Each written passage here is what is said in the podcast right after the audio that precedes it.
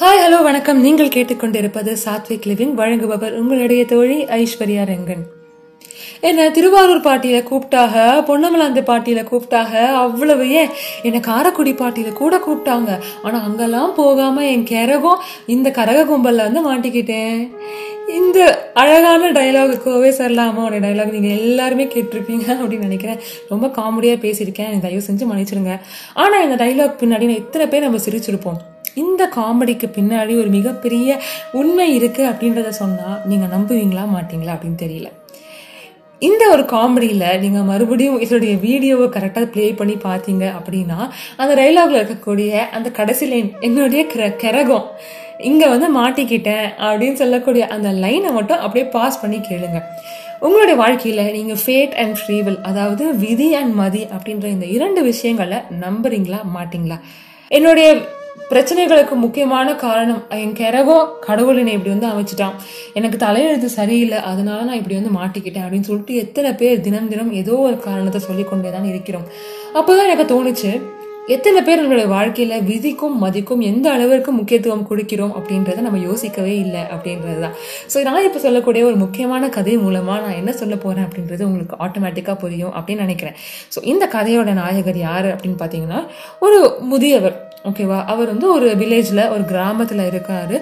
அவருக்கு ஒரு நாள் நைட்டு வந்து ஒரு கனவு வருகிறது. என்ன கனவு அப்படின்னா அவர் இருக்கக்கூடிய ஒரு வில்லேஜ் அந்த கிராமம் ஃபுல்லாக ஒரு மிகப்பெரிய பேரழிவு மாதிரி ஒரு கனவு வருது.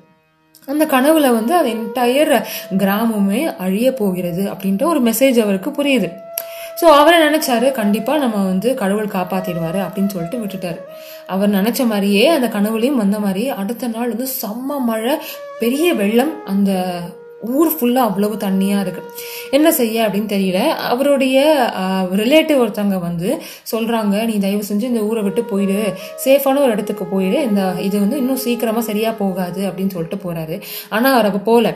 ஏன்னா அவர் என்ன சொல்கிறாரு அப்படின்னா கடவுள் என்னை கண்டிப்பாக காப்பாற்றுவார் எனக்கு அவர் மேலே எனக்கு நிறைய நம்பிக்கை இருக்குது அப்படின்னு சொல்கிறாரு அடுத்த நாள் என்ன சொல்கிறாரு அவருடைய பக்கத்து வீட்டுக்காரர் வந்து சொல்கிறாரு நான் என்னுடைய கு- குடும்பத்தோட அடுத்த கிராமத்துக்கு போக போறேன். ஏன்னா இந்த வெள்ளம் வந்து இப்போதைக்கு சரியாகிற மாதிரி எனக்கு தெரியல. அதனால நான் அடுத்த கிராமத்துக்கு போகிறேன் நீங்களும் எங்கள் கூட வந்தால் நல்லா இருக்கும். நீங்கள் தனியாக தானே இருக்கீங்க. என் கூட வாங்க அப்படின்னு சொல்கிறாரு அதுக்கும் அந்த முதியவர் சொல்கிறாரு நீங்கள் போயிட்டு வாங்க சேஃபா. என்னைய கடவுள் கண்டிப்பாக வந்து காப்பாற்றுவார் அப்படின்னு சொல்கிறாரு மூணாவது நாள் வெள்ளம் வந்து பயங்கரமா அதிகமாகிடுச்சு அவருக்கு என்ன செய்யன்னு தெரில அதனால அவர் வீட்டோடைய கூரை மேலே போய் நின்று நிற்கிறாரு அப்போ அந்த விலை அந்த கிராமத்துல இருந்த மிச்ச நபர்கள் எல்லாமே ஒரு படகுல வராங்க. படகுல வந்து அந்த மனிதரை வந்து ஹெல்ப் பண்றோம். நீங்க வாங்க படகுல வாங்க அப்படின்னு சொல்லி கூப்பிடுறாங்க. அப்பயும் அந்த மனுஷன் சொல்றாரு நீங்க போங்க. நீங்கள் சேஃபாக போயிட்டு வாங்க. என்னை கடவுள் கண்டிப்பாக காப்பாற்றுவார் அப்படின்னு சொல்றாரு.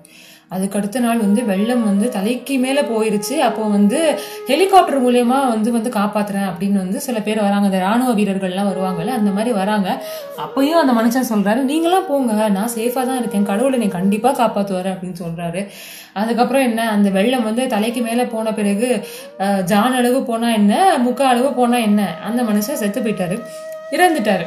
இறந்த பிறகு அவர் வந்து ஏதோ ஒரு உலகத்துக்கு போறாரு. அங்க போய் கடவுளை பாக்குறாரு கடவுளை பார்த்த உடனே அவர் கேக்குறாரு நான் உங்க மேல அவ்வளோ நம்பிக்கை வச்சிருந்தேன். நீங்க ஏன் என்னை கொஞ்சம் கூட காப்பாத்தவே இல்லை?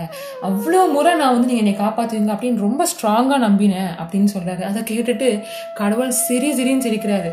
எங்க நானா அவனை காப்பாத்தல? முதல் நாள் உன் ரிலேட்டிவ் வந்து உன்கிட்ட சொன்னா வெளியில போனேன். அடுத்த நாள் உன் பக்கத்து வீட்டுக்காரன் வந்து சொன்னா என் கூட அடுத்த கிராமத்துக்கு வா அப்படின்னு. அதுக்கப்புறமா வந்து கூரை மேல இருக்கும் பொழுது அந்த ஒரு படம் படகு வந்து உன்னை காப்பாத்த நான் அனுப்பினேன். அப்பயும் நீ வரல. அதுக்கப்புறமா ஹெலிகாப்டர் மூலியமா ராணுவ வீரனெல்லாம் அனுப்பினேன். அப்பயும் நீ என்னை கண்டுக்கல.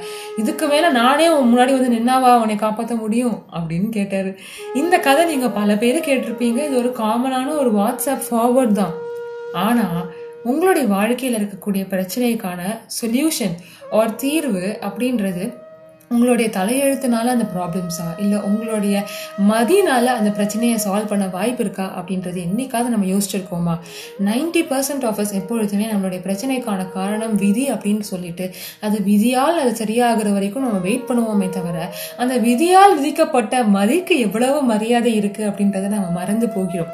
அப்படின்னா என்னன்னு கேட்குறீங்களா விதியால் விதிக்கப்பட்ட மதி அப்படின்னா என்னதான் நமக்கு ஒரு விஷயம் நடக்கணும் ஒரு நடக்கக்கூடாது அப்படின்ற விதி இருந்தாலும் ஒரு டென் பர்சன்ட் அப்படின்றது நம்மளுடைய மதி மூலியமாகவும் அந்த விஷயத்தை மாற்றக்கூடிய இயல்பு அந்த விதியில் இருக்குது அப்படின்றது நிறைய பேருக்கு அதோடைய உண்மை தெரியவில்லை. ஸோ நெக்ஸ்ட் டைம் உங்களுடைய வாழ்க்கையில் ஏதாவது ஒரு பிரச்சனை ஒரு இதுதான் என்னுடைய விதி போல அப்படின்னு ஒரு சந்தேகம் வந்தால் அந்த பிரச்சனையை தீர்வு கா காண்பதற்கு அதில் கொஞ்சம் அந்த விதியில் கொஞ்சம் மதி இருக்குது அப்படின்றதையும் யோசிச்சு பாருங்கள் கண்டிப்பாக அந்த ப்ராப்ளம்க்கான சொல்யூஷன் உங்களுக்கு ரொம்பவே எளிதாக கிடைக்கும். இந்த கதை அண்ட் இந்த காமெடி நெக்ஸ்ட் டைம் நீங்கள் பார்க்கும் பொழுது கண்டிப்பாக உங்களை வந்து ரொம்பவே யோசிக்க வைக்கும் அப்படின்னு நினைக்கிறேன். I really hope to found this episode very helpful உங்களுக்கு இந்த எபிசோட் பிடித்திருந்தால் மறக்காமல் உங்கள் ஃப்ரெண்ட்ஸ் கூட ஷேர் பண்ணுங்கள் அண்ட் ஐஸ்வர்யா ரெங்கன் அப்படின்ற இன்ஸ்டாகிராம் பக்கம் மற்றும் யூடியூப் சேனலை மறக்காமல் ஃபாலோ பண்ணிக்கோங்க. Until I see all in another brand new episode take take safe bye bye and happy reading